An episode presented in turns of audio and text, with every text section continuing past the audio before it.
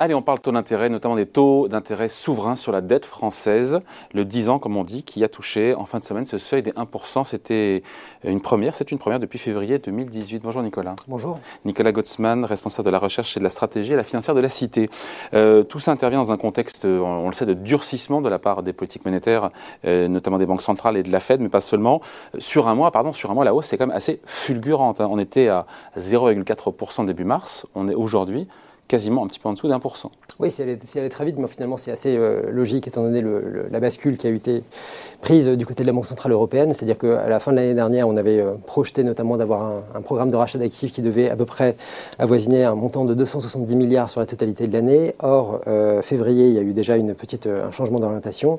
Et la dernière réunion de la BCE, en fait, ce montant a été réduit. On n'était plus à 270, mais éventuellement à 90, peut-être éventuellement à 150. Donc déjà, il y a déjà un effet de ce côté-là. C'est-à-dire que donc, la Banque Centrale Européenne va acheter moins de dettes européennes cette année. Le deuxième point, qui est sans doute très important également, c'est que, et là ça faisait très longtemps que ce n'était pas arrivé, c'est que les marchés commencent à anticiper une hausse des taux de la part de la Banque Centrale Européenne. Ouais. Et donc il y a déjà deux facteurs qui poussent le niveau de dette vers le haut. On se prend, 60 points de base, là, en 3 semaines. Oui. C'est violent. C'est assez violent, mais encore une fois, étant donné que, si vous regardez en fait les facteurs, en fait les causes qui peuvent provoquer une hausse des taux, donc vous avez le niveau de rachat d'actifs de la part de la Banque Centrale Européenne. Quand elle en achetait, ça pouvait faire baisser les taux. Maintenant, on sait qu'elle va en acheter moins. Du coup, on a une remontée, c'est ce qu'on appelle la prime de liquidité. Ensuite, vous avez l'intégration ou non des taux d'intérêt, c'est-à-dire si la Banque Centrale prévoit de lever ses taux, la courbe des taux va commencer à intégrer justement ces taux d'intérêt-là. Et ensuite, et là je pense que le facteur le plus important, c'est le facteur d'intégration de la croissance et de l'inflation. C'est-à-dire que sur le long terme, si jamais la croissance est forte au niveau européen, les taux peuvent remonter, et là on va dire sur un thème plutôt favorable. C'est-à-dire que si la croissance est forte, les rentrées fiscales sont importantes de la part des États, et du coup l'État est en capacité effectivement d'honorer des taux qui sont plus élevés. Donc ça, c'est pas un problème. La problématique qu'on pourrait avoir maintenant, ce serait de voir des marchés qui commencent à anticiper des hausses de taux assez fortes de la part de la BCE. Avec une croissance qui ralentit. Et là, c'est là où on a un phénomène d'inversion de courbe, c'est-à-dire que, étant donné que les taux à court terme vont intégrer plus fortement justement la hausse des taux et ce qui se passe du côté de la BCE, par contre sur le long terme, il y a plutôt une prépondérance de l'impact de la croissance et de l'inflation. Donc si vous avez des marchés qui pensent que finalement la hausse des taux qui va être provoquée par la Banque Centrale Européenne va avoir un impact négatif sur le long terme sur la croissance, vous avez une inversion, c'est-à-dire les taux courts sont plus élevés que les taux longs. Et donc là, on a véritablement une problématique. C'est le message du marché obligataire, ça. C'est pas encore le message, mais ça pourrait en prendre le chemin. Ce qu'on voit aux États-Unis, c'est un peu. Surtout aux États-Unis, évidemment. Alors, par contre, aux États-Unis, la grande différence, c'est que la croissance est tellement forte aujourd'hui aux États-Unis qu'on peut en fait envisager que la Fed ait besoin de lever ses taux, on va dire à un horizon, un an ou 2 ans, qui soit un peu plus élevé que ce qu'on pourrait avoir normalement, et que les taux longs, par contre, soient un peu plus faibles. Mais la croissance, encore une fois, est tellement forte. Si je regarde les prévisions de croissance aussi bien de la Fed que de Goldman Sachs, à horizon 2024-2025, on devrait avoir une croissance qui serait 6 ou 7% au-delà de la trajectoire précédente avant le Covid.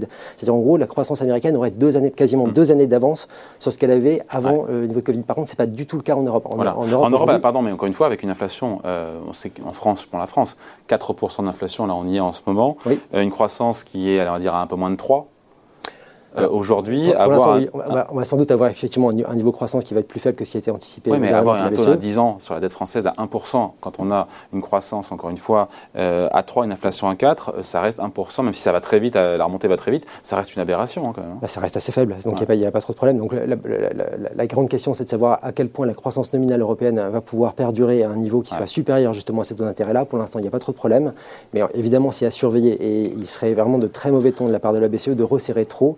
Parce que là, on pourrait avoir un effet négatif. Parce que le pic de croissance, il est déjà fait. Derrière nous. Voilà, et donc la remontée des taux d'intérêt, notamment souverains, obligataires sur longue période, notamment 10 ans, qui remonte alors que le pic de croissance est derrière, c'est pas top ça. Hein. Non, c'est pas top, mais c'est là où ce serait vraiment paradoxal et absurde de la part de la BCE d'aller trop loin maintenant, parce que si elle va trop loin aujourd'hui, elle sera obligée de rebaisser ses taux le lendemain. Donc là, il n'y aura pas de sens à faire ça, et elle pourrait détruire de la croissance.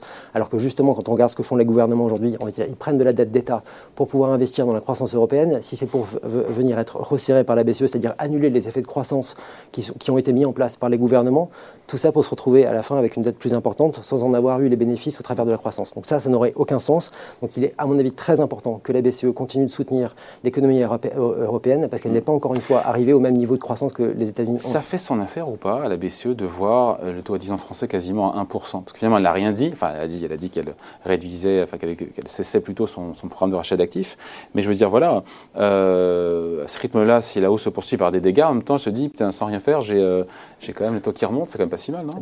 Effectivement, simplement c'est l'effet forward guidance, c'est à partir du moment où vous avez un discours qui est suffisamment agressif, finalement le marché va immédiatement la faire ou pas, au final, le mouvement actuel sur les taux longs français et européens. Je pense que c'est un petit peu dangereux d'aller dans cette direction-là, c'est-à-dire à partir du moment où, elle pourrait se permettre ce type de discours si la croissance était suffisamment forte et si on était justement revenu à la trajectoire qu'on avait avant crise. Or, ce n'est pas le cas, elle le fait vraiment trop tôt. Par rapport aux États-Unis, aujourd'hui, on a à peu près un an de retard en termes de reprise, donc on ferait mieux de soutenir encore la croissance pendant le temps-là, surtout qu'on est aujourd'hui plus vulnérable à la crise ukrainienne que ne le sont les États-Unis.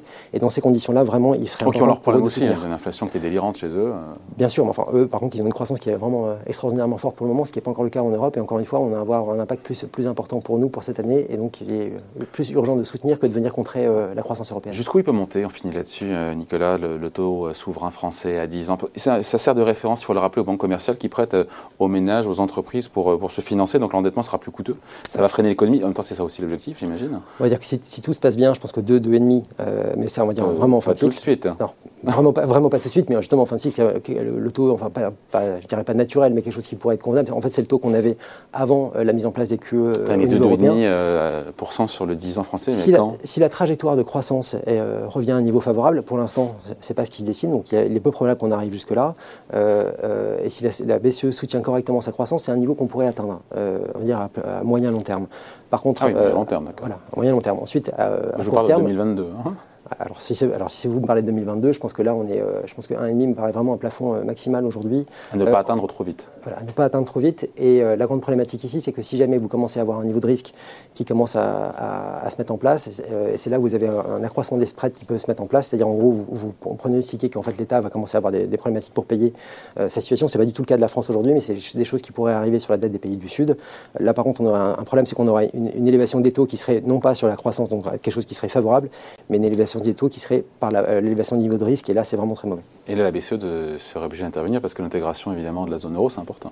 Exactement. Au travers des conditions de financement de chaque État. Merci beaucoup. Explication, c'est Nicolas Gottsman pour la Financière de la Cité. Merci. Merci à vous.